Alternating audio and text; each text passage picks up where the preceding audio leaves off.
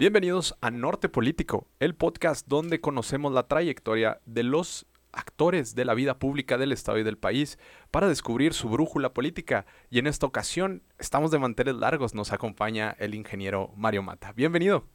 Gracias, muchas gracias Emmanuel por la invitación y por la oportunidad de platicar, que yo sé que es mucha gente que te sigue, de platicar con toda la gente de Chihuahua, la región y donde quiera que nos vean. Muchas gracias por aceptar esta invitación.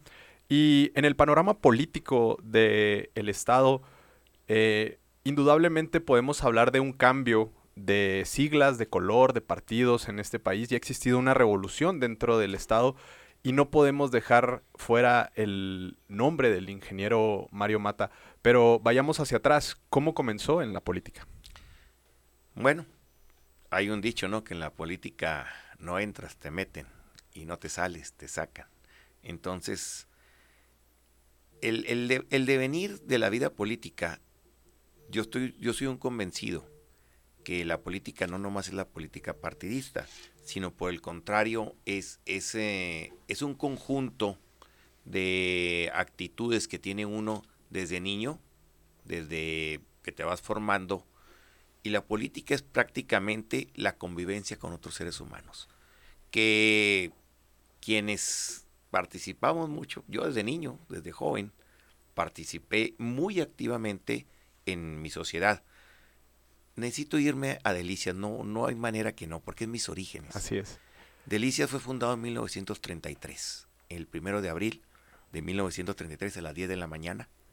Tiene acta de nacimiento por don Carlos Lake. De hecho, él no asiste al trazo ese día, pero él fue el que diseñó, el que hizo el plano, etcétera. Fue el cabo Esmeralda con 10 brecheros, quienes con cal, no había una sola casa más que la estación de ferrocarril, trazan la ciudad de Delicias. Mi abuelo llegó en octubre de 1933 con mi abuela, Fidencia, mi abuelo Modesto, y mi padre, don Chalío, hijo único, de 5 años. Okay. Y eso me marcó a mí mucho. Yo nací a 2 cuadras del corazón comercial de Delicias, el mercado Juárez. Todavía sigue la tienda de nosotros sigue siendo la tienda más antigua del pueblo. Y esa formación, yo soy el tercero de 7 hermanos, 5 hombres y 2 mujeres. Tengo 2 hermanos mayores, hombres. Entonces, desde muy chico mi madre me decía que yo me salía.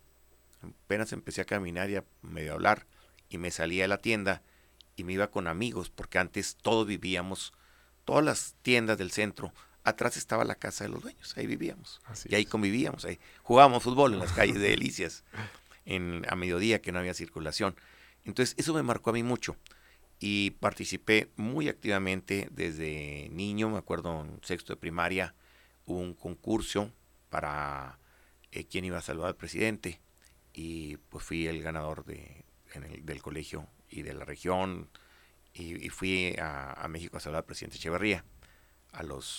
No cumplía 12 años, a los 11 años. Y esa vivencia, fuimos a Los Pinos, sí. Me firmó un libro, Esterzo Uno, de Echeverría, un libro de Jesús Elba Herzog, que lo leí, eran 2 tomos, sí. La historia de la Revolución Mexicana, porque yo fui un lector, sigo siendo un lector, pero en aquel entonces fui un lector asiduo, no había televisión, radio, era muy poco, entonces la única diversión eran los libros.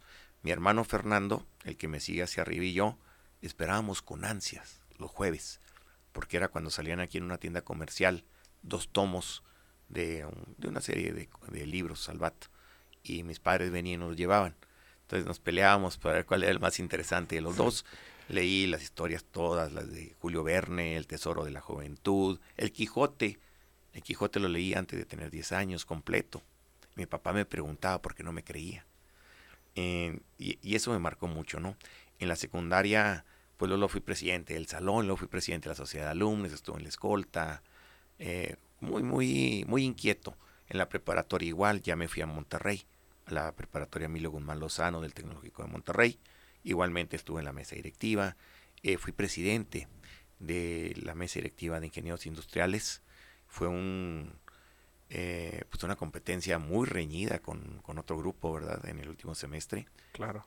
Y todo esto me fue dando una formación yo digo que todos tenemos una misión en la vida, y creo que yo muy joven la descubrí.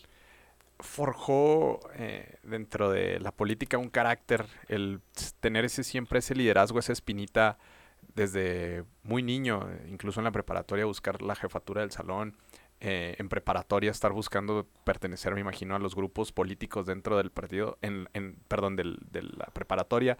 En la carrera, no sé si participó en alguna actividad con las planillas. Sí, fui presidente. De la Sociedad de Alumnos de Ingenieros Industriales del TEC de Monterrey, claro que fui presidente. Muy bien. Y en ese momento existía una visión que lo mantenía atado a algún partido político, o simplemente teníamos una convicción como de buscar algo. El año exacto que me recibo es 1982. Y para mí es el parteaguas total de la vida en México, ¿eh? En Delicias fue un poquito antes, fue en 1980, con don Lorenzo Treviño, que se pelea con el entonces PRI total y se va por el PAR, Partido Auténtico de la Revolución Mexicana. Así es. Y fue la primera vez que yo voté, en 1982. Ahí en 1980, que fue donde para mí nace una parte de la democracia aquí en Chihuahua, y sobre todo, le digo, ahí en Delicias. Fue la primera vez que yo voté, ahí cumplo 18 años. Y fue la primera vez que voto, y voté por él, del Partido Auténtico de la Revolución Mexicana. Pero yo atraía mis padres panistas toda la vida, mis abuelos panistas, pero esa vez decidimos votar porque era un voto útil. El voto útil, y llegó a la presidencia. Fue una decisión, y esa decisión llegó hasta el 83, donde ahí sí participamos activamente para don Horacio González de las Casas, Lacho, que es parte de esa columna vertebral, ¿no? ¿Se acuerda de don Luis, Luis H. Álvarez aquí en Chihuahua, Francisco Barrio en Juárez, Sergio Mata en Meoqui, y ahí nos podemos ir, ¿no? Rafa Guerrero en Saucillo, y hasta el señor Villarreal en Parral, ¿no? Y para mí ese fue el despertar de la democracia en México. Ese fue, y el 82 más. Claro. En 82 ocurre algo que mucha gente olvida, la nacionalización de la banca. Así es. Que el dólar se fue de 20 pesos a 140 pesos. Así es. Era la locura. Entonces, despertamos muchos mexicanos. Hubo un despertar que dijo, no más, ya no más, no. No más a una dictadura de partido, a una dictadura. Yo no lo justifico, pero creo que fue necesario, a lo mejor, después de... Si nos vamos al siglo XIX y contamos la cantidad de presidentes de la República que hubo en el siglo XIX, que se termina con el porfiriato. Yo no digo que sea bueno o sea malo el porfiriato, pero que era necesario, era necesario. Así es. Y que después sea necesaria una revolución, porque también ya don Porfirio Díaz tuvo una desventaja total, ¿no? El 90% y tantos eran analfabeto, eran unas jornadas laborales tremendas, la clase pudiente era la más beneficiada, pero hubo paz y tranquilidad en México, pero no podía seguir así, tenía que haber una revolución. Y después esa revolución, desgraciadamente, se convirtió en una dictadura, nuevamente, pero una dictadura de partido. La dictadura perfecta, dijo Mario Vargas Llosa, ¿no? Así es. ¿Y dónde se rompe? Créame que es el 83, ¿eh? Quizá con las raíces del 82, pero es el 83 donde se rompe. Y en Chihuahua, hay muchas cosas que no se dicen de Chihuahua. Aquí se fusilaron a los héroes de la independencia. Así es. Aquí empezó la Revolución Mexicana, Puebla no la quiera robar. Aquí empezó. Tanto en Cuchillo Parado como en el municipio de Guerrero. Así es. Aquí empieza la Revolución Mexicana y aquí termina la Revolución Mexicana. También. En abril del 1911, con la batalla de Juárez, donde renuncia Porfirio Díaz. Ya lo que vino después, ya no le podemos decir Revolución Mexicana, fue una revuelta, ¿no? Una serie de revueltas. Bueno, le digo todo esto porque el 82, cuando yo me recibo, en diciembre del 82, era una efervescencia política.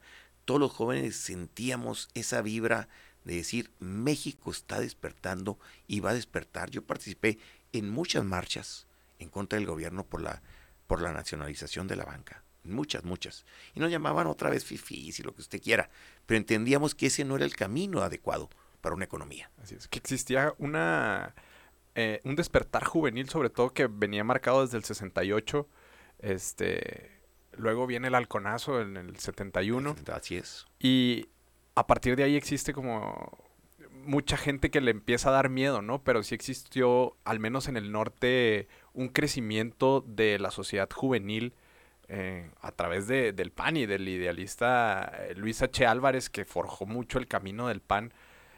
¿Sentía usted esa cercanía con el PAN o por qué no con un ideal más de izquierda que de derecha?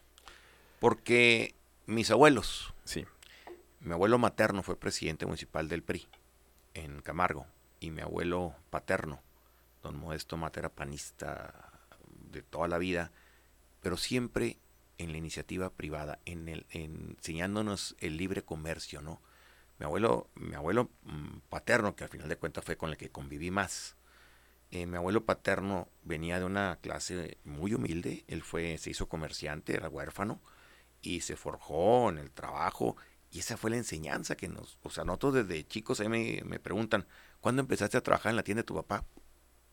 No puedo decirlo, de verdad. A lo mejor tenía 4, 5, 6, 7 años, no sé, ayudaba. Así es. Y después trabajaba.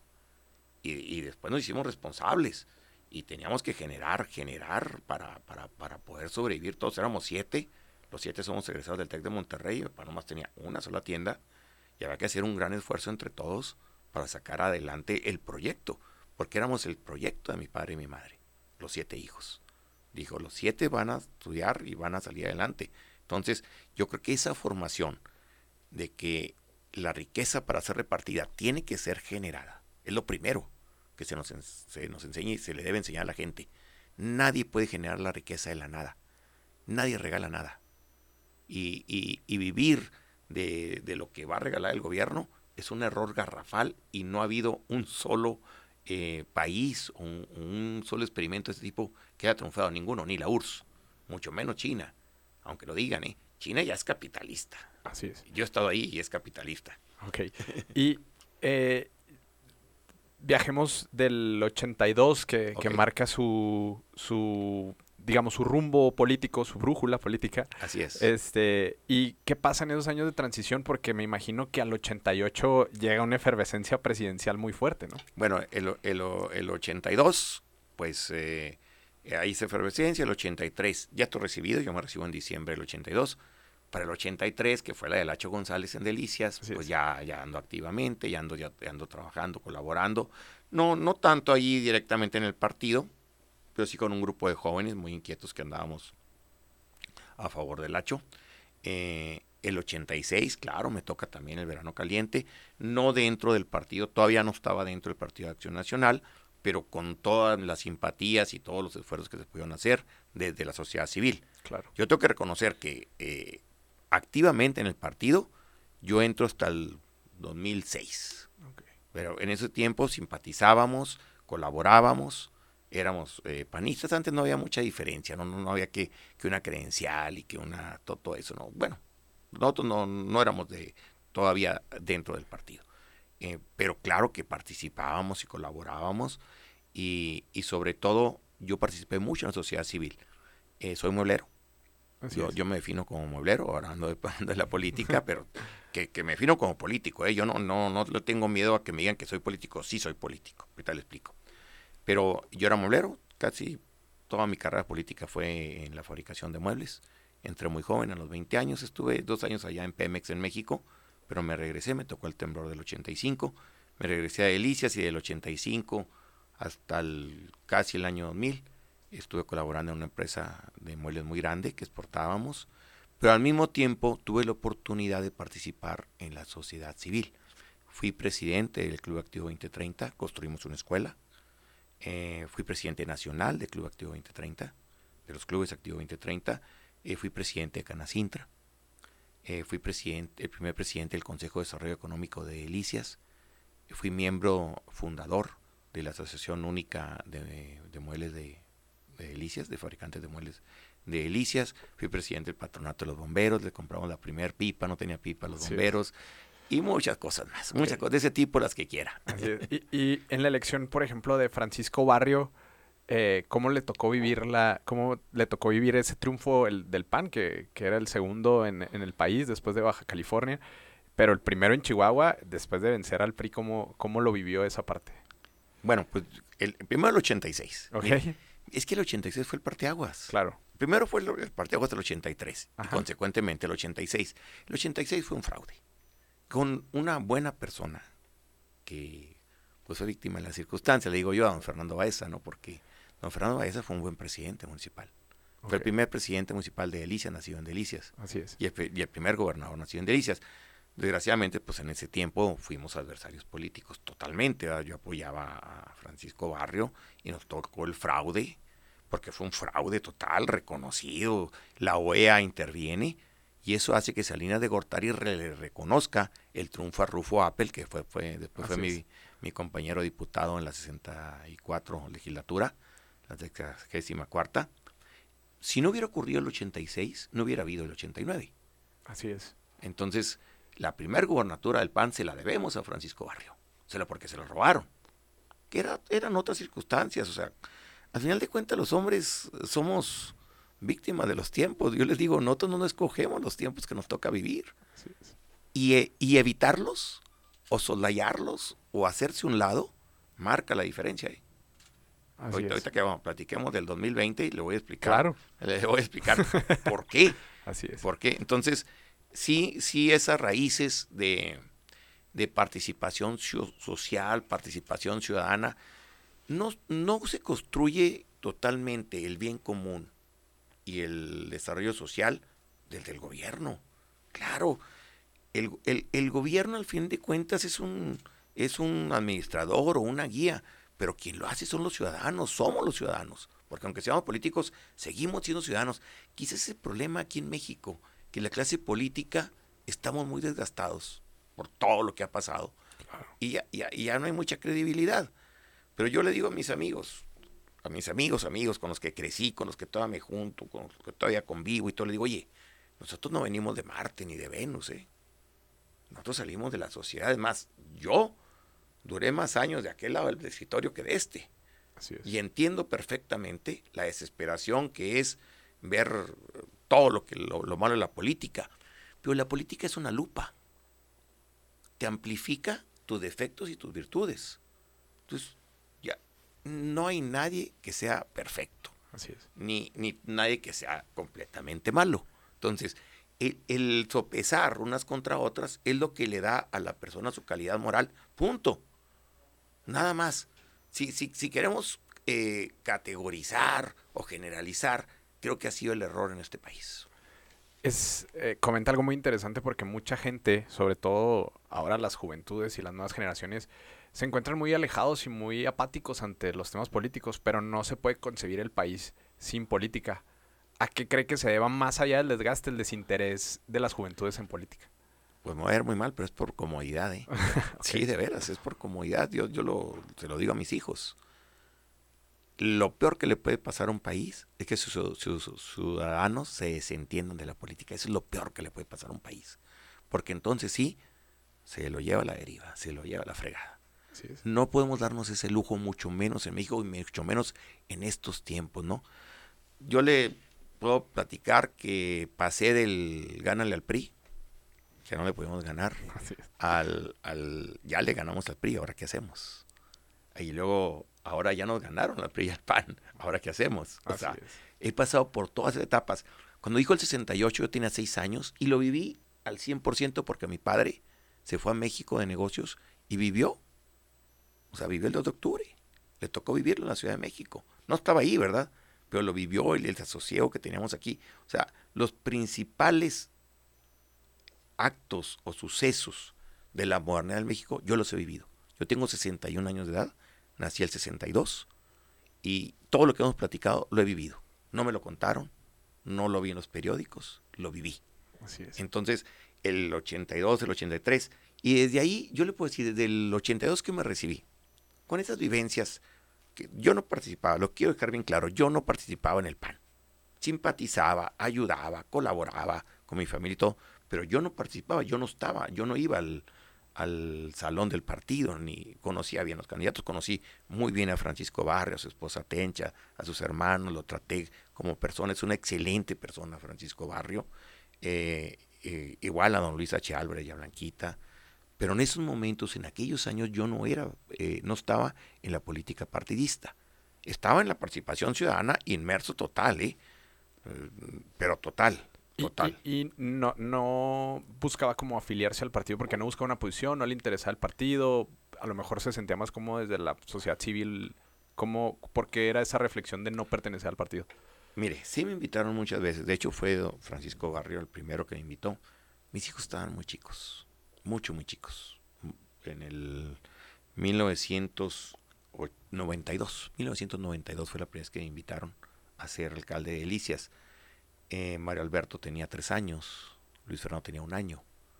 Mauricio, pues, todavía no estaba ni en planes. Sí. Entonces, no podía, la verdad estaba construyendo mi futuro, estaba iniciando mi negocio, aunque todavía trabajaba en la fábrica que le comenté, todavía faltaban algunos años para salirme, ya estaba construyendo mi negocio, mi señora tenía una farmacia, era la propietaria, entonces no teníamos tiempo para dedicarle el 100% a la política, además me absorbía mucho. En el 91 fui presidente del Club Activo 2030, en el 94 fui presidente nacional de los clubes Activo 2030 y todo lo que ya le comenté, la presidencia de Canacintra, todo lo que se vino. Claro.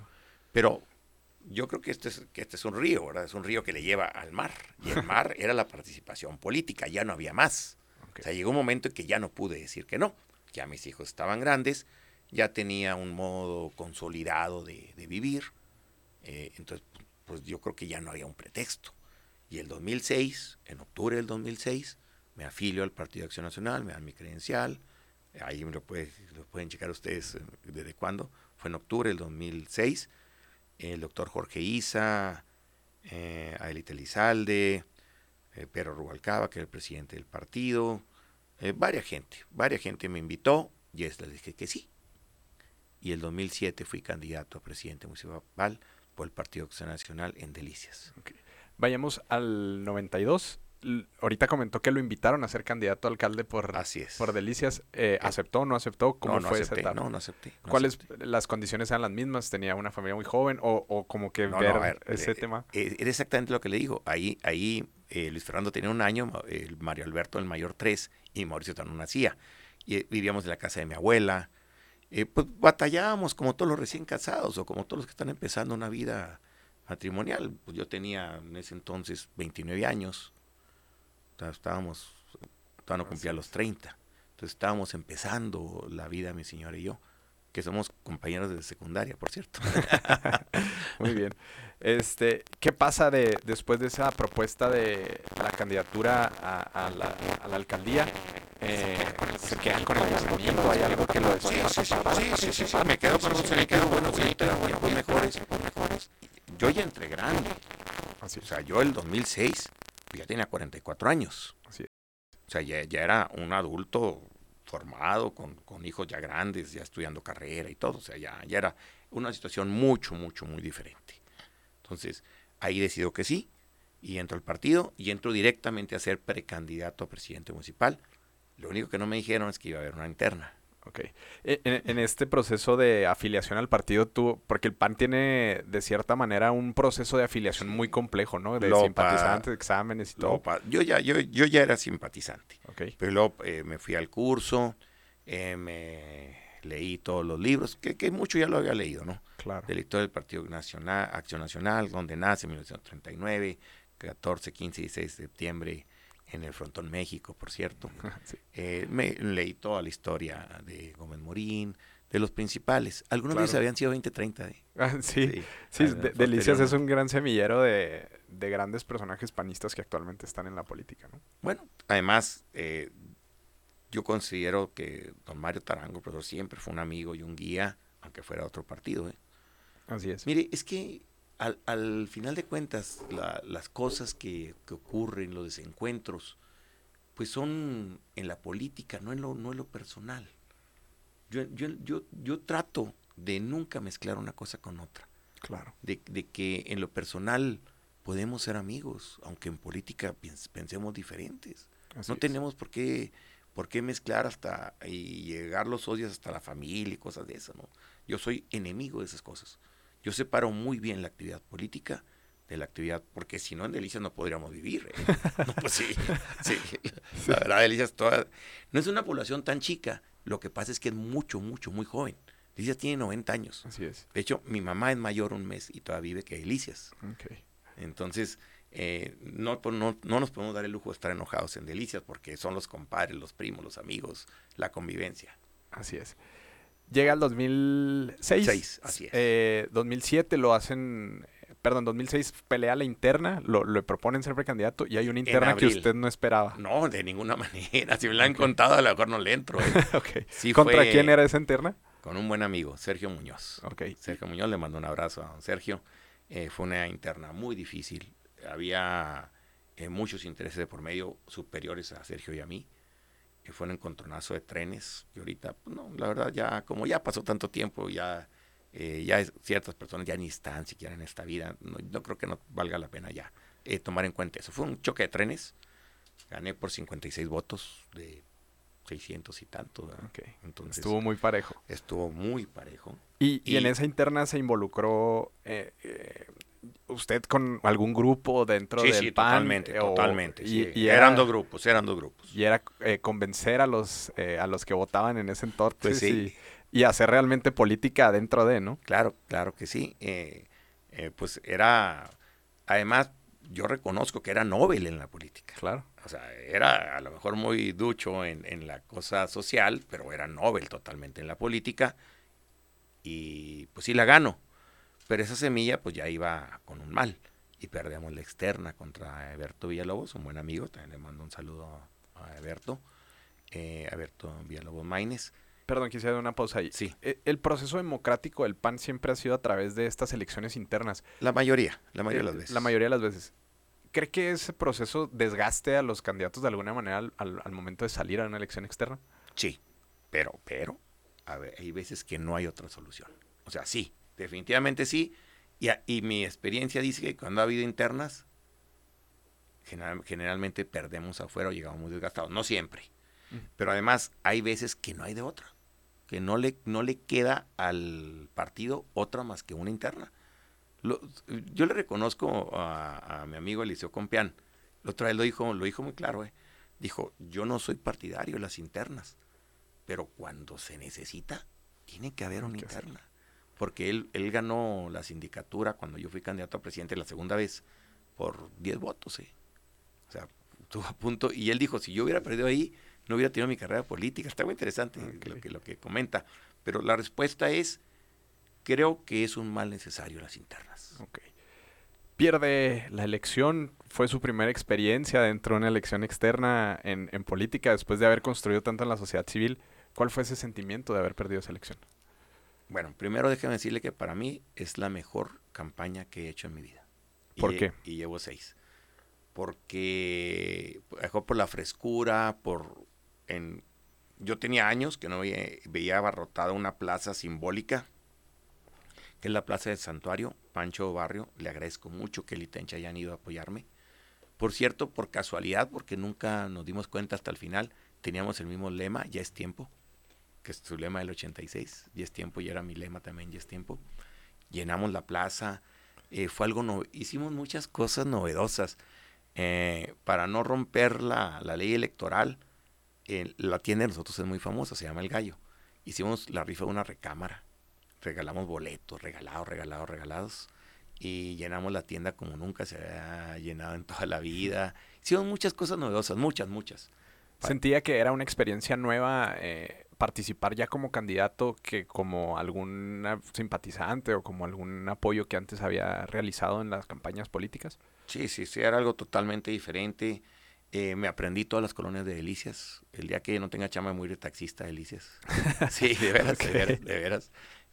Me aprendí todas las escuelas de Delicias. Todas las iglesias, que no son poquitas también. Sí, son muchas. O sea, dije, voy a empaparme, ¿no? Y aprendí muchas cosas. No pude haber ganado el 2010 sin un 2007. Okay. Cuando a mí me dicen, oye, Mario, es que ya tienes muchos años viviendo en las políticas, siempre les digo, 3-3. Sí. 3 ganadas y 3 perdidas. Entonces, si me vas a juzgar, júzgame completo. Claro. Porque las perdidas me han costado mucho dinero y mucho esfuerzo y sobre todo dolor. Claro. Dolor que me ha forjado, ¿verdad? Claro. Pero yo digo, no puedo presumir de haber ganado todas mis campañas. Tengo 3 ganadas y 3 perdidas. Así es.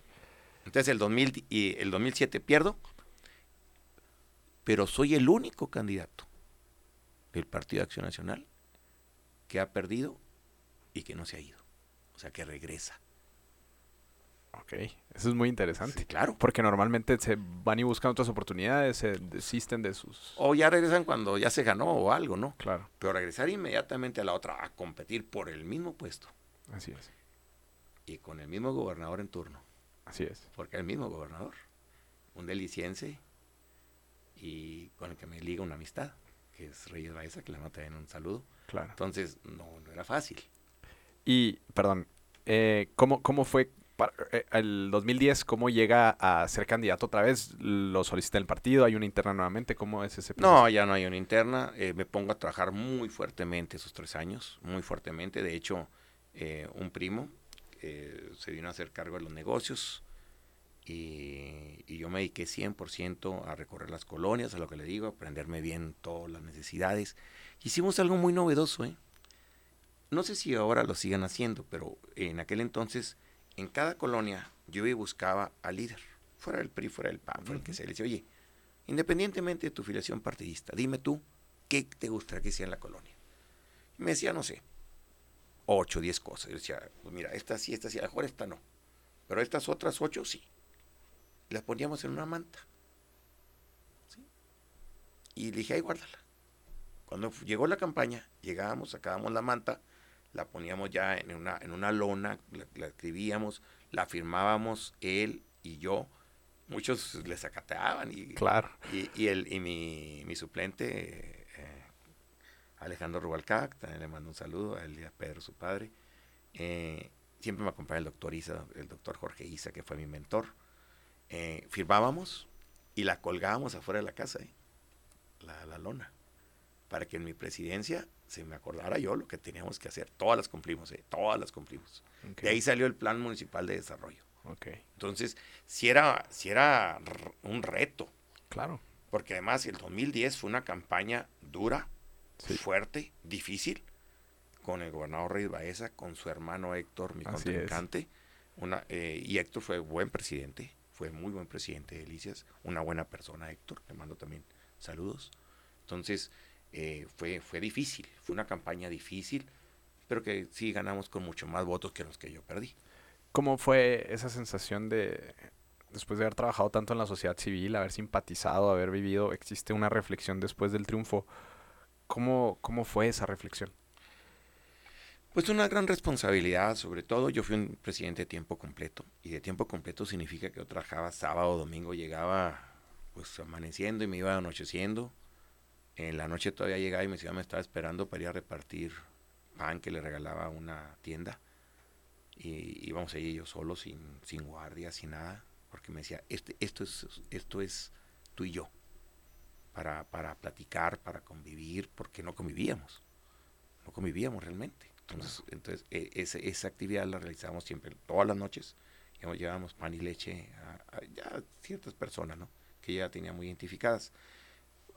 Si pudiera, me gustaría volver a vivir esos tiempos. Fue una etapa para mí excelente, bien. Pudimos ganar por primera vez diputado, síndico y presidente municipal en Delicias en el 2013. No había fisuras en el partido, no había envidia, no había nada. Creo que hicimos una presidencia, para mi punto de vista, pues, todo el mundo tendrá sus ideas, ¿no? Claro. Buena. Construimos 28 plazas y canchas, casi no que nos quedó ninguna escuela sin techumbre. Todas las escuelas recibieron por lo menos 10 computadoras, algunas muchas más, ninguna, pero ninguna escuela. Cubrimos las inscripciones escolares, los papás no daban el cuota escolar, la pagaba la presidencia, y con eso hacíamos obra, hicimos comedores, hicimos muchas obras en la escuela. Teníamos transporte gratuito para quien lo necesitaba. Las guarderías gratuitas, realmente gratuitas, empezaron en Delicias, Chihuahua, esos años. Eran 550 niños en guarderías que los papás no pagaban nada. Entonces, todo lo cubría la presidencia y la parte del programa de Felipe Calderón. Bueno, yo tuve mucho apoyo de Margarita, que fue mi compañera diputada, pero en ese entonces tuve mucho apoyo.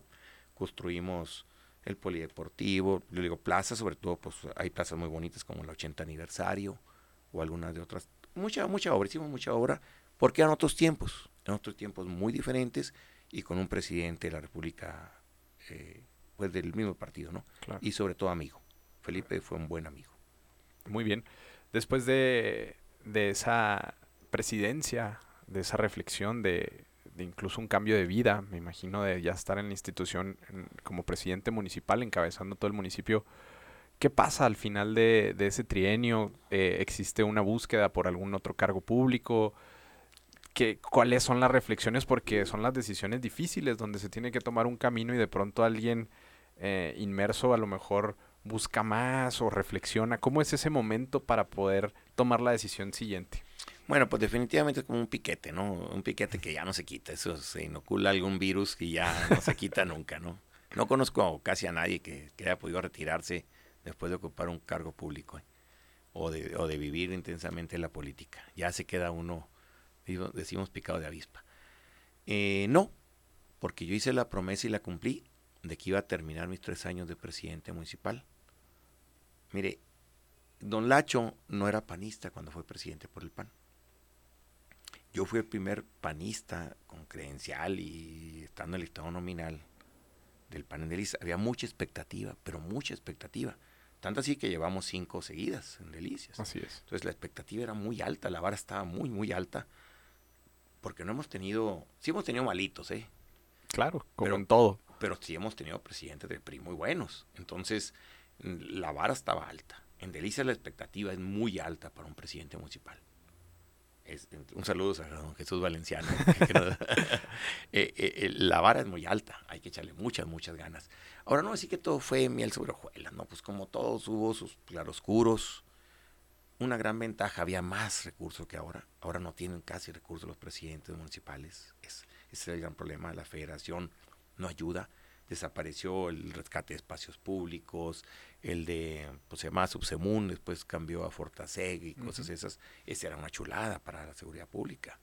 Ese dinero era oro molido para nosotros los presidentes. Se llamaba Subsemun en aquel entonces. Había muchos. Uno de cultura, hicimos un centro cultural nuevo completamente, con un teatrito, y le llaman italiano, no es un teatro de cámara, sino un teatro chiquito, pero había dinero. Claro. Con rescate de espacios públicos hicimos maravillas, ¿eh? Levantamos bandera blanca en pisos de tierra. No había en ese entonces una sola casa con piso de tierra en todo el municipio, incluyendo sus 17 colonias rurales. Levantamos bandera blanca en agua potable, eso sí se le debemos a Alberto Villalobos y al gobernador de ese entonces, que levantaron, porque no dependía la Junta de nosotros, de la presidencia. Claro. Pero eso le dio a Delicias otra dinámica. Claro. O sea, realmente Delicias es una ciudad donde hay poca pobreza. Así es. Hay empleo, tiene otras carencias, pero es una ciudad pujante donde, sobre todo por la agricultura, por el sector agropecuario, te puedo decir muchas cosas que somos primer lugar en el país, de cebolla, de chile verde, la región sobre todo chile verde, chile rojo, alfalfa, avena forrajera, se producen más de 3 millones de litros de leche diaria. O sea, es una ciudad pujante porque es el corazón de las 5 estrellas del desierto.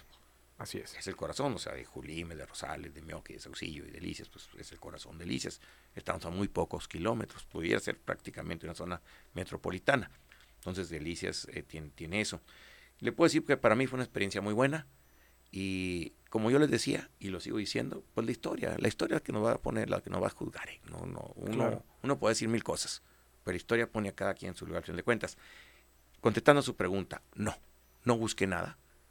Lo que sí mi objetivo era dejar en la presidencia a alguien de mi mismo partido y con la misma intención, fue Jaime Beltrán del Río, y se logró.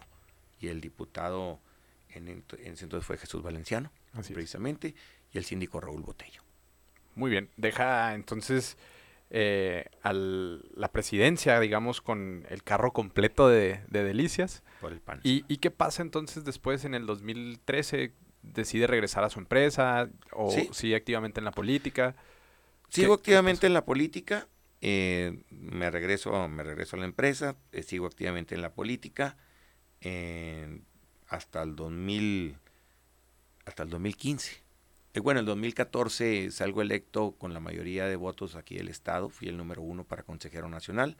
Okay. Ahí ya lo conocía, pero allí hice muy buena amistad con Gustavo Madero y con su comité ejecutivo nacional. y trabajé mucho, porque fui secretario del NAC, de la Asociación Nacional de Alcaldes de México. Así es. El presidente era Lalo Rivera, presidente de Puebla, yo era el secretario, y eso me dio mucha, pero mucha proyección dentro del partido, y muy buenos conocidos, Renán Barrera, que ahorita es el presidente en Mérida, claro. mucha gente, conocí mucha gente, y además era el coordinador de los 24 alcaldes del PAN aquí en Chihuahua. Entonces eso me permitió ya meterme directamente al PAN.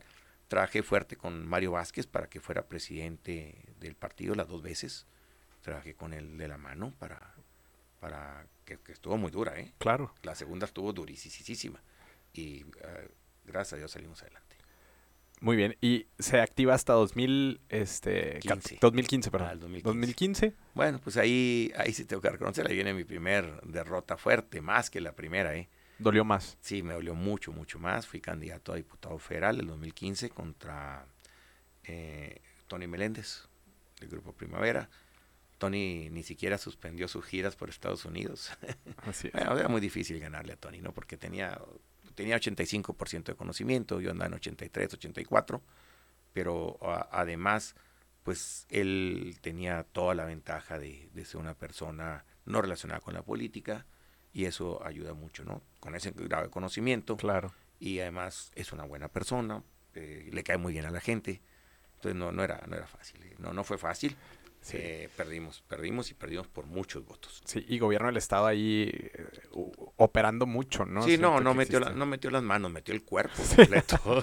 Sí, siempre sí. Estuvo muy... No, además mal. Ahí sí creo que el gobernador se excedió, levantó carpetas de investigación, oficios, y fue una difícil campaña, Creo que muy excedido el gobernador Duarte, con el que yo trabajé a gusto mis 3 años, pero desgraciadamente pues ya eran otros tiempos y sí excedido totalmente. Sí, ¿cuál fue la reflexión de esa derrota después de la campaña? Pues lo que pasa es que cuando yo pierdo como que me pican el ánimo, no sé. Okay. Dije, el 2018 vengo por mis fueros, Okay. O sea, el 2015 pierdo, pero ahí viene otra derrota, el 2016. El 2016 fui candidato pluri. Sí. Junto con Mario Vázquez, y le digo, oye, tocayo, yo creo que somos los únicos pluris que hemos perdido en el país, ¿no? Sí. Porque sí. Pues no entramos de ninguno de los dos. Así bueno, y esto se ve que el PAN gana todo, ¿no? Todo el estado, gran parte del estado. Pero además entra la paridad de género, ¿no? Así es. Entonces, primero iban las mujeres. Pues nos tocó una serie de lo que usted quiere de cosas, pero pues no entramos. Así es. Yo no tengo empacho en decirlo. Mucha gente como que le da vergüenza decir cuando pierde. Yo no, Sí, claro, no. Yo no de ninguna manera. No, y aparte las derrotas forjan más en política. Mucho más. De veras, aunque crean que es un cliché, las políticas, en política las derrotas son las que te enseñan realmente. Así porque es. Hay triunfos que no son atribuibles a uno, Y uno cree que es por uno, que pues por el carisma, y eso, no, pero las circunstancias. Entonces, si uno cree que siempre va a ser un tobogán de bajada, pues a la primera subida se puede caer y irse a otro partido o cosas de ese tipo, ¿no? Así es. Porque yo sí he hecho una cosa, desde que entré al PAN, he sido del PAN. Nunca ni he soñado, se me ha cruzado por la mente de irme a otro partido, independientemente de lo que haya sucedido dentro del mío. Así es. Porque sería traicionar mi esencia, ¿no? Entonces el 2015 pierdo. En 2016 no puedo entrar me voy a la Junta Municipal de Avisionamiento. Le agradezco mucho al gobernador Javier Corral, que ese momento me nombró presidente de la Junta Municipal. ¿Cómo sienten ese triunfo después de vencer al PRI nuevamente en Chihuahua, después de 3 sexenios, con muchos leyendas urbanas sobre el gobernador César Duarte, y para muchos sorpresiva la victoria de Javier Corral? ¿Cómo se siente en el panismo ese ánimo? Bueno, definitivamente el Estado estaba harto, ¿no? del duartismo, eso queda claro. Pues una expectativa muy alta que no se cumplió desgraciadamente, y lo digo de verdad sin ningún rencor y sin nada, y sin ningún otro objetivo el de juzgar. En ese momento tenemos una expectativa altísima, todo el mundo, ¿no? Claro. Pues el PAN vuelve a ganar, pero creo que fue un desperdicio. Creo que se puede haber hecho mucho más si se hubiera involucrado más al partido y a las bases en el gobierno del correalismo. No se hizo. Definitivamente no hubo eso. Fuimos muy pocos la gente que pudimos colaborar con él. Yo colaboraba y pues, prácticamente como nunca lo veía. La persona que puso a cargo la Junta Central, que en ese entonces sí era el jefe de las municipales, ahora ya es diferente, pues tuvo algunos aciertos, pero la mayoría pues, no era gente del partido, o sea, era gente con otra visión, muy respetable, pero no era lo que nosotros esperábamos, no es lo que el panismo esperó, el gobierno de Javier Corral. Y reconozco que Javier es un tribuno y una persona así muy formada, pero pues nunca va a estar en un puesto ejecutivo. Yo creo que debería ser hasta obligatorio que alguien que quisiera ser gobernador sea primero presidente municipal, de veras. Nomás hay 3 ejecutivos en el país. Los presidentes municipales, los gobernadores y el presidente de la República, y se acabó. Entonces, el ser presidente municipal yo siento que sí permite conocer cuál es la dinámica. El ejecutivo es dinámico. Así es. Y el legislativo no. Es más, el legislativo no debe ser dinámico. Así es. No, y aparte en un poder legislativo una decisión propia, hay que debatirlo, ¿no? Con muchos más. Y en un ejecutivo, alguien que toma una decisión se toma per se como algo que se tiene que ejecutar. Y un error cuesta más. Y tiene que tener la capacidad de poder convivir con todos los ciudadanos y sumarlos a una visión. Y el legislativo, pues al final de cuentas, pues es una burbuja, ¿eh? El legislativo es una burbuja muy difícil. Yo he sido los dos y para mí ha sido mucho más difícil el legislativo que el ejecutivo, mucho, mucho más difícil, porque es un burrito que se carga solo. Así es. O sea, el trabajo uno lo tiene que... Entonces, si una semana no le echa uno ganas, pues ya semana perdida. Claro. Y el ejecutivo no. El ejecutivo, el mismo pueblo y la misma dinámica te va señalando qué hacer. Así es. Las carencias, tu visión a largo plazo. Y en el legislativo no. El legislativo es mucho más reflexivo, es hacia adentro. Claro, conociendo otras problemáticas y otra visión, lo que quiera, pero el trabajo sí lo marca uno, no la realidad. Así y en el ejecutivo sí la realidad. Y la realidad, como yo digo siempre, se impone. Usted y yo podemos salir a la calle y decir, no viene el camión, el camión va a pasar y nos va a atropellar, ¿eh? Eso le pasa a los ejecutivos que no ejecutan. Así es. Viene el 2018. ¿Cómo fue esa elección? ¿Cómo sintió? ¿Era una revancha? ¿Sentía que era su momento? ¿Cómo fue esa decisión? Totalmente. O sea, yo tenía puesto mis ojos en el 2018. El 2016, después de algunos desencuentros, tengo que reconocer, renuncio y a la Junta Municipal de Avisanamiento, y aprovecho que está cercana a la... Además, ya estaba muy deteriorada la relación, lo tengo que reconocer, ya estaba muy deteriorada la relación ahí en la Junta Municipal, ya no era mis tiempos, pero estaba ya hacemos una encuesta, salgo muy favorecido en la encuesta, y me inscribo, se inscribe también otra persona, no llegamos a la interna, él decide que no, la persona que se anota decide que no, voy solo por el PAN, y me enfrento a la ola de López Obrador. Así es. No fue fácil, fue una campaña muy difícil, la gané por 6,500 votos, nada. Así es. No es nada. Rompimos la ola de López Obrador ahí en el 5º distrito, pero pues básicamente pues ganamos nomás 3 distritos, el PAN, que es con Miguel Rix. Así es. Ángeles Gutiérrez y un servidor. Y la otra diputada pues era Pluri, que era Pati Terrazas. Así es. ¿Cómo fue llegar a una diputación después de no haber pasado por un proceso de una legislatura local, de haber sido presidente municipal y cómo fue empaparse? Para local no llegué. Sí. Okay. Sí, por eso, pero por no haber pasado precisamente por ese proceso, ¿cómo fue ese proceso de llegar de pronto a San Lázaro, ¿no? Que ya representa una tribuna muy importante en el país y sobre todo en un gobierno que era un volado, porque no era ni PRI ni PAN ni nada conocido, entonces no sabíamos qué esperar de él.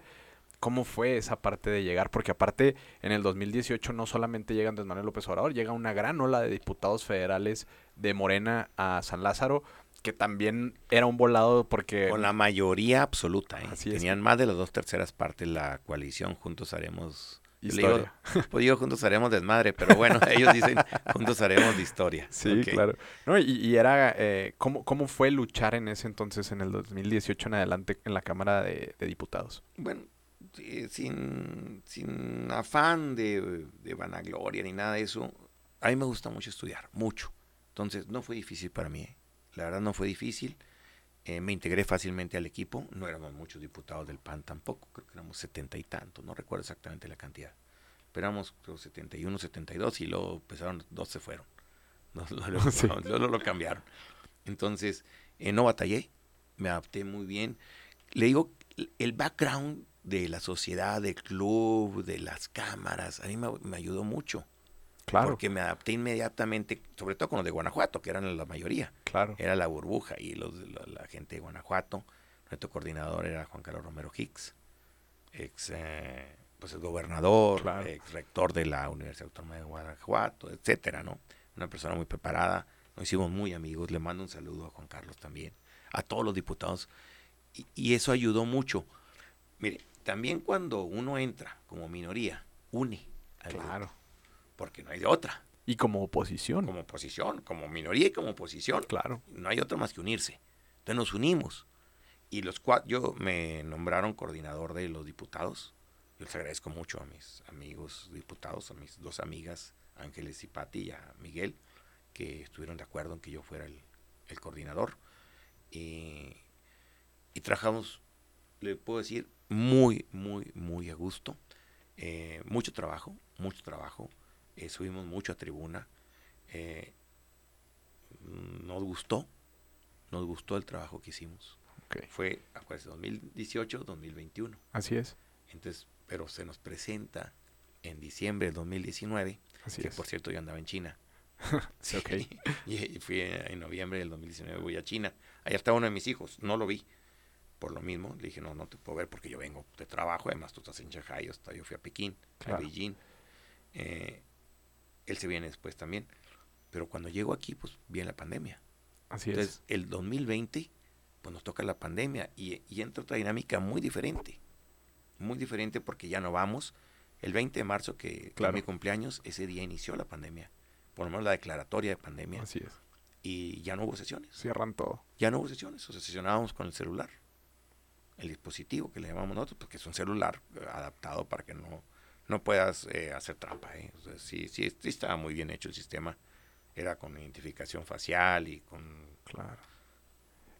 Fue un deterioro al país la pandemia, sí, por un retraso en ese momento. De todo tipo, económico, social, de todo tipo. Creo que le afectó mucho al gobierno actual, al gobierno federal actual, y nos afectó a todos los mexicanos. Claro. Todo el mundo tenemos un familiar o un amigo que perdimos, ¿no? Así es. Esta pandemia muy mal manejada por el gobierno federal. Es así, desde el momento de no usar tapabocas, del de no se vacune, no necesaria la vacuna, luego siempre sí, sí, con el Big Sal y con un caldito de pavo, de guajolote, cosas así, es el detente. Sí. Sí, no. Y además mal manejado, mal administrado, muy mal, pero pues salimos adelante los mexicanos, ¿no? Así y aquí estamos, pero esa pandemia nos marcó. Y luego, en medio de la pandemia, exactamente, bueno, desde octubre del 2019 empieza y se acaba hasta el 8 de septiembre del 2020, pues el problema del agua. Así es. ¿Cómo fue ese conflicto del agua? Ahí es un tema muy interesante porque ahorita que acaba todas las bondades de Delicias, municipal de Delicias, particularmente Delicias, porque siento que es una ciudad muy moderna, debe de existir un doble conocimiento importante en dos materias. Uno, un municipio en crecimiento y desarrollo a una ciudad vanguardista, vaya, pero también un sector agropecuario importante, ¿no? Donde existe mucha siembra, mucho ganado, muchos ranchos en el entorno y que es parte también de esa riqueza que existe en Delicias. ¿Cómo fue esa parte de poder plantarse en el tema del agua como oposición y cuál fue su posicionamiento desde el principio para poder establecer y poder estar ahí? Bueno, aunque dicen que no existen las coincidencias, ¿no? Que son diosidencias, sí, o son destino. A mí siempre me ha apasionado el tema del agua. Ya para entonces yo ya tenía 2 diplomados. Un diplomado en la Escuela de Minería de la UNAM sobre la gestión del agua. Un diplomado en el Banco Interamericano de Desarrollo, Gestión del Agua para la Ciudad del Futuro. Fui secretario dos veces, en la 64ª y 65ª de la Secretaría de la Comisión de Recursos Hidráulicos, perdón. Tenía mucho acercamiento con la Conagua, mucho, y era un tema que me gustaba. Además, pues en Delicias y la región, el agua es todo. Claro. Ahí sí, no hablamos del vital líquido, hablamos del motor. El agua es el motor. Es más, el agua es la razón por la que se fundó Delicias. Delicias nunca hubiera existido si no hubiera sido por el Distrito de Riego 005, allá en los años 30. Nunca hubiera existido. Así es. Y pues el algodón, y después el nogal, y después la leche, y después los moleros, que ya no tienen mucho que ver con la agricultura. Pero al final de cuentas, ese carácter de pioneros, de fundadores, de trabajo. Yo tengo un dicho de mi abuelo, ¿verdad? Decía, mi hijo, que llueva y hasta las cantinas se llenan. Así es. Y era cierto, o sea, literalmente en la época del algodón las cantinas estaban llenas. Había una rama enorme de dinero por el algodón, hasta el 62, que fue cuando nací, pero además fue cuando se desploma el precio del algodón y se migra hacia la leche, hacia el trigo, hacia el sorgo, hacia el nogal, hacia otros cultivos, ¿no? La alfalfa, una migración. Ahora está regresando un poco el algodón, pero el trigo también fue enormidades, el sorgo, sandías, melones, cebolla, chile verde. Es claro. Tremendo, el chipotle, el chile rojo. Entonces, pero el agua es todo. Una tierra en Delicias no vale nada si no tiene agua, nada. Pero nada es nada, ¿eh? De verdad que la tierra te la regala. Así es. Y uno puede ver, por ejemplo, Coahuila. No sé si ustedes han circulado por la carretera de Torreón a Saltillo. Así es. Sí. No hay nada. No hay nada. No. Está Paila. Así es. Que es una gasolinera con 3-4 casitas. Pero puede ver por lo menos unos 20-30 pueblos abandonados porque se les acabó el agua. Así es. Entonces, aguas con el agua. Y en Delicias, cuando nos dicen que... Todo empezó en octubre del 2019 en una reunión de la comisión donde el diputado Villegas de Tamaulipas, está enseguida de mí, cuando estábamos discutiendo unos temas bien diferentes, dice, pues exigimos que se abran las presas de Chihuahua. Es la primera vez que yo escuchaba eso, ¿eh?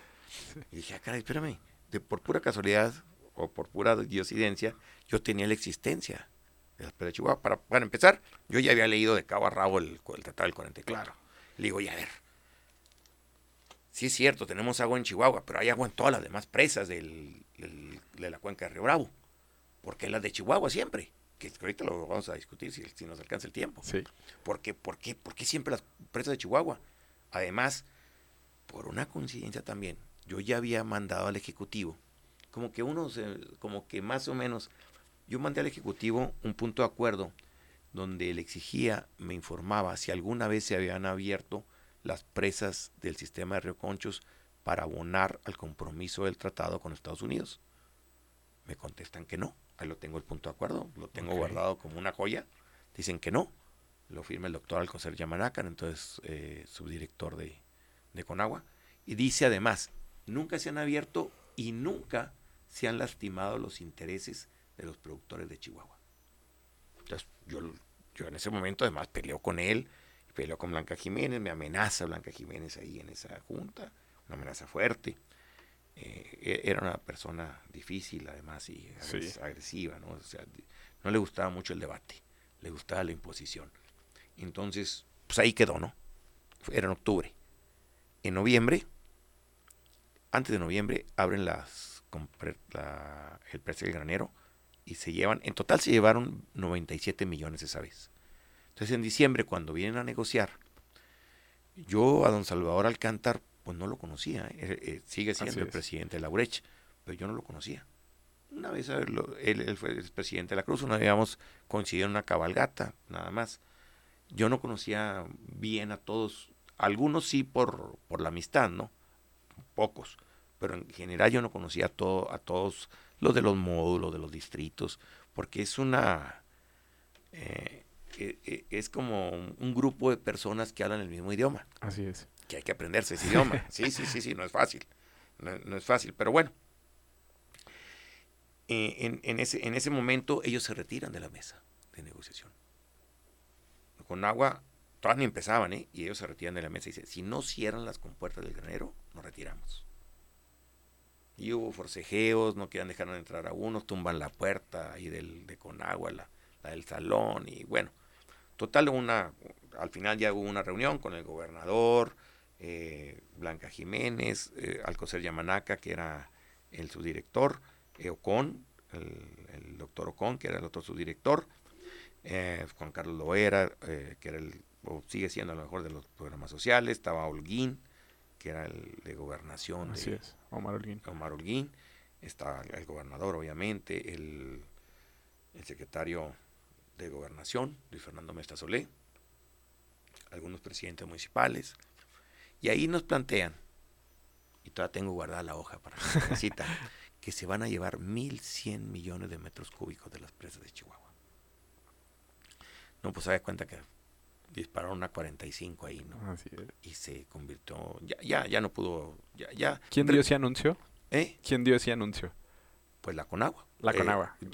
Yamanaca y Ocon. Ok. Que era Blanca Jiménez. Ajá. Pero lo presentan ahí, ponen la foto de las vírgenes, dicen cuánto le van a sacar las vírgenes, la foto de la boquilla, cuánto le van a sacar la boquilla, la Luis L. León, cuánto le van a sacar, incluso la de la Venustiano Carranza de Coahuila. 1.100 millones de metros cúbicos. Para que usted se dé una idea, 1.100 metros, son 3 veces la presa de las vírgenes, así completita, es. Llena. Así es. Son 3 veces. Entonces, pues no, la locura, ¿no? La locura, ya, y ahí se rompe el diálogo. Sí nos volvimos a juntar, pero ya con el diálogo roto, ¿eh? Okay. Básicamente, ahí se rompe el diálogo, y ya lo que viene después es la apertura de las presas.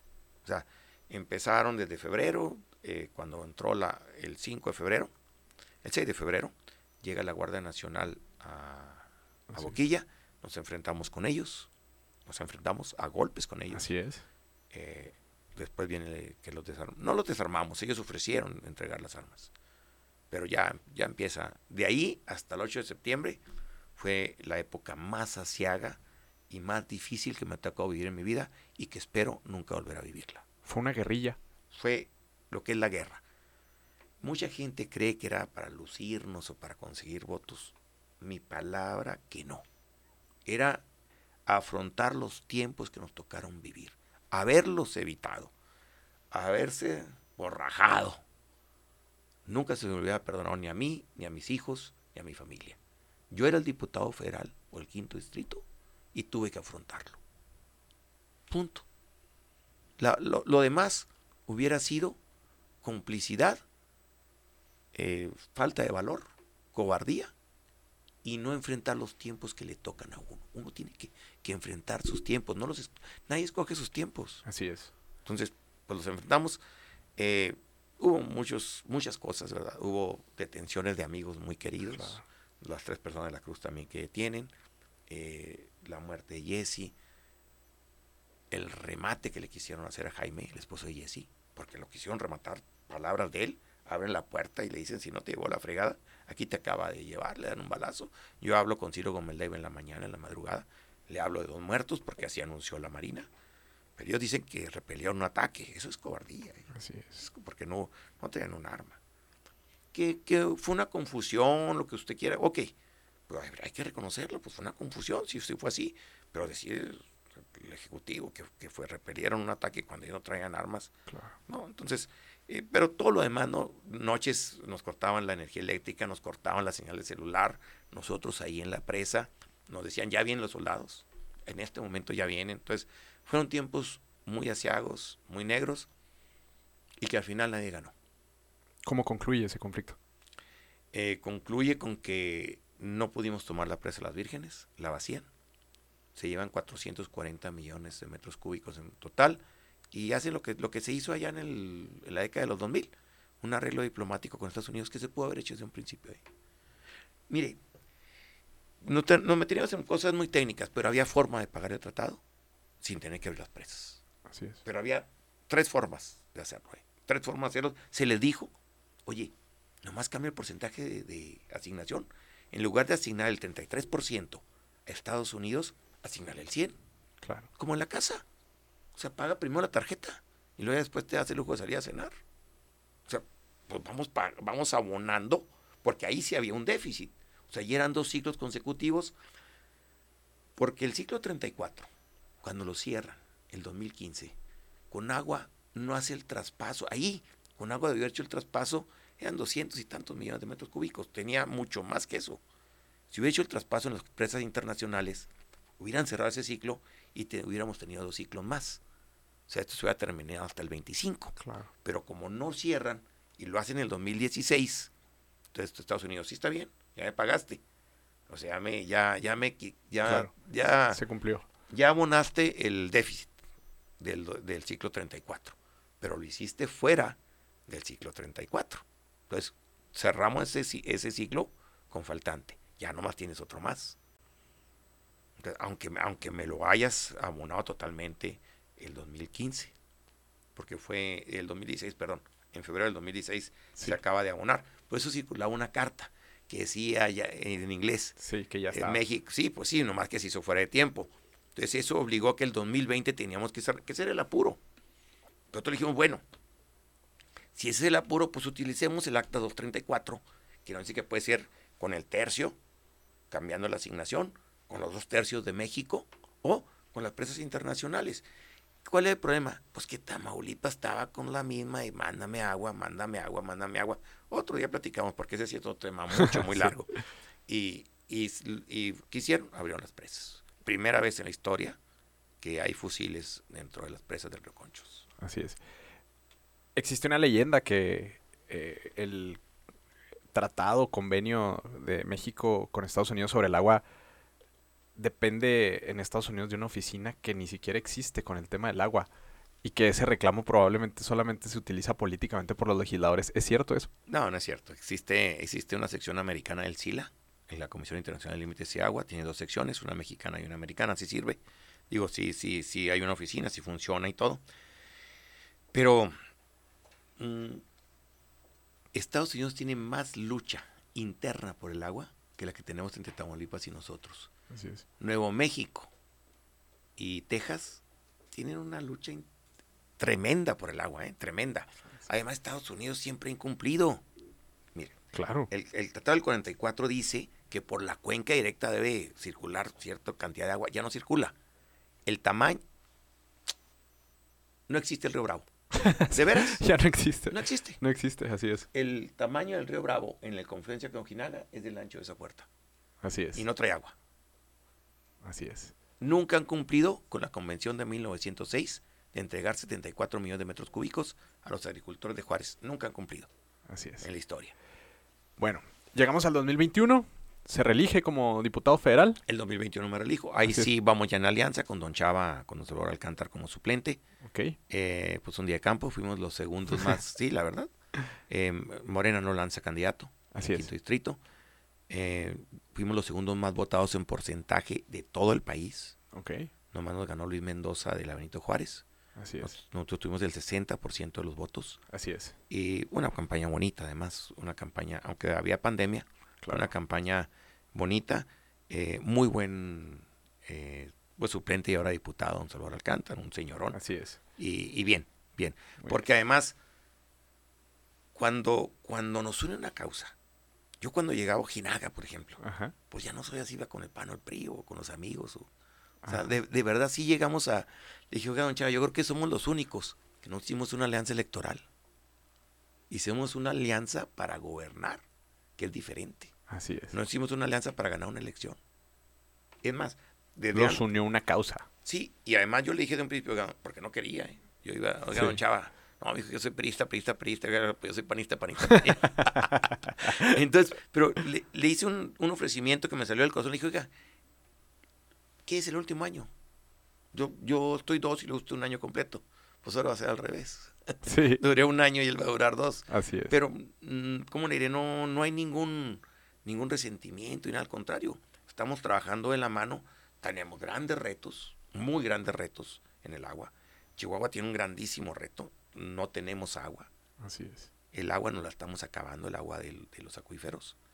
Tenemos una falta de gobernabilidad y gobernancia muy fuerte, tanto en la superficial, ríos, arroyos, presas, canales, etcétera, como en la subterránea. Tenemos guachicoleo del agua muy fuerte, entonces tenemos un gran reto.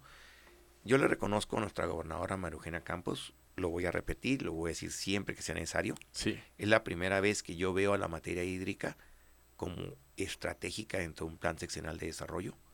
Y aquí va a ser de aquí en adelante. en todos. Así es. Si usted, no sé si vio el debate en Coahuila. Claro. El agua les llevó casi una hora. Así es. Nada más el tema del agua. Y es que es tan importante el tema del agua en el mundo que no va a haber otro tema más que sea más estratégico y de mayor importancia que el recurso hídrico. Así es.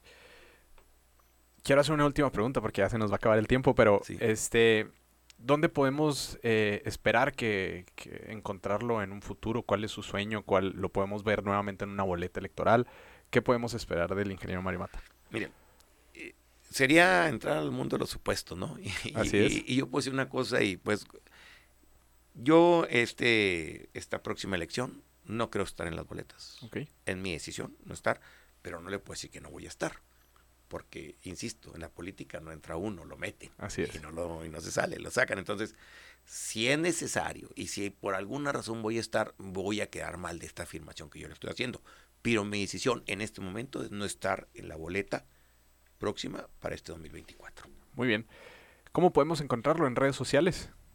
Mario Mata Carrasco, @ Mario Mata C.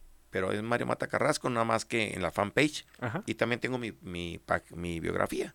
Mi página personal que tengo, yo creo que soy de los primeros del estado, ¿eh? Es de 2009. Así es. Sí, esa es mi paginita, la cuido mucho. Una vez me la hackearon y todo y la recuperé. La cuido mucho mi paginita, nomás que se tiene 5,000 nada más, pero me encuentran en mi fanpage con Mario Mata Carrasco. Yo soy muy facebookero, muy facebookero. Pues ahí para que se comuniquen con usted. No soy mucho de Instagram, no soy mucho de TikTok, aunque los muchachos aquí de sí. Comunicación social sí.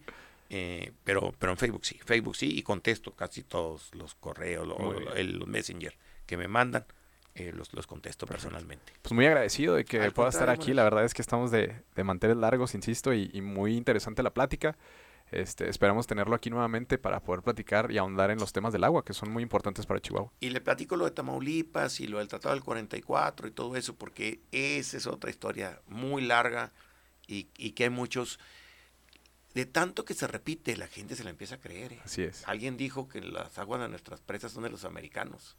Así es. Y ya se metió muy hondo, porque no es cierto. Okay. Pues como, y la de presa del caballo y la del elefante también de los mexicanos, ¿o cómo está la cosa? Okay. Somos una cuenca, la del Río Bravo, y quizás la cuenca ahorita con mayor problema en el mundo, porque es frontera. Y una frontera larguísima. Así es. Desde Juárez hasta Broadville, Entonces, es una cuenca difícil. Vamos a tener una reunión ahora el jueves. El jueves tenemos una reunión aquí en la universidad del Consejo de Cuenca y mucho que hablar sobre eso. Así será. Muchísimas gracias por aceptar la invitación. Lo esperamos nuevamente próximamente. Aquí está su casa. Gracias. Siempre va a tener las puertas abiertas. Y bueno, a todos nuestros seguidores, les recordamos seguirnos en nuestra página política, brújulapolítica.com, y en nuestras redes sociales como Brújula Política, Instagram, TikTok, Facebook, Twitter, y nos vemos a la próxima. Muchas gracias.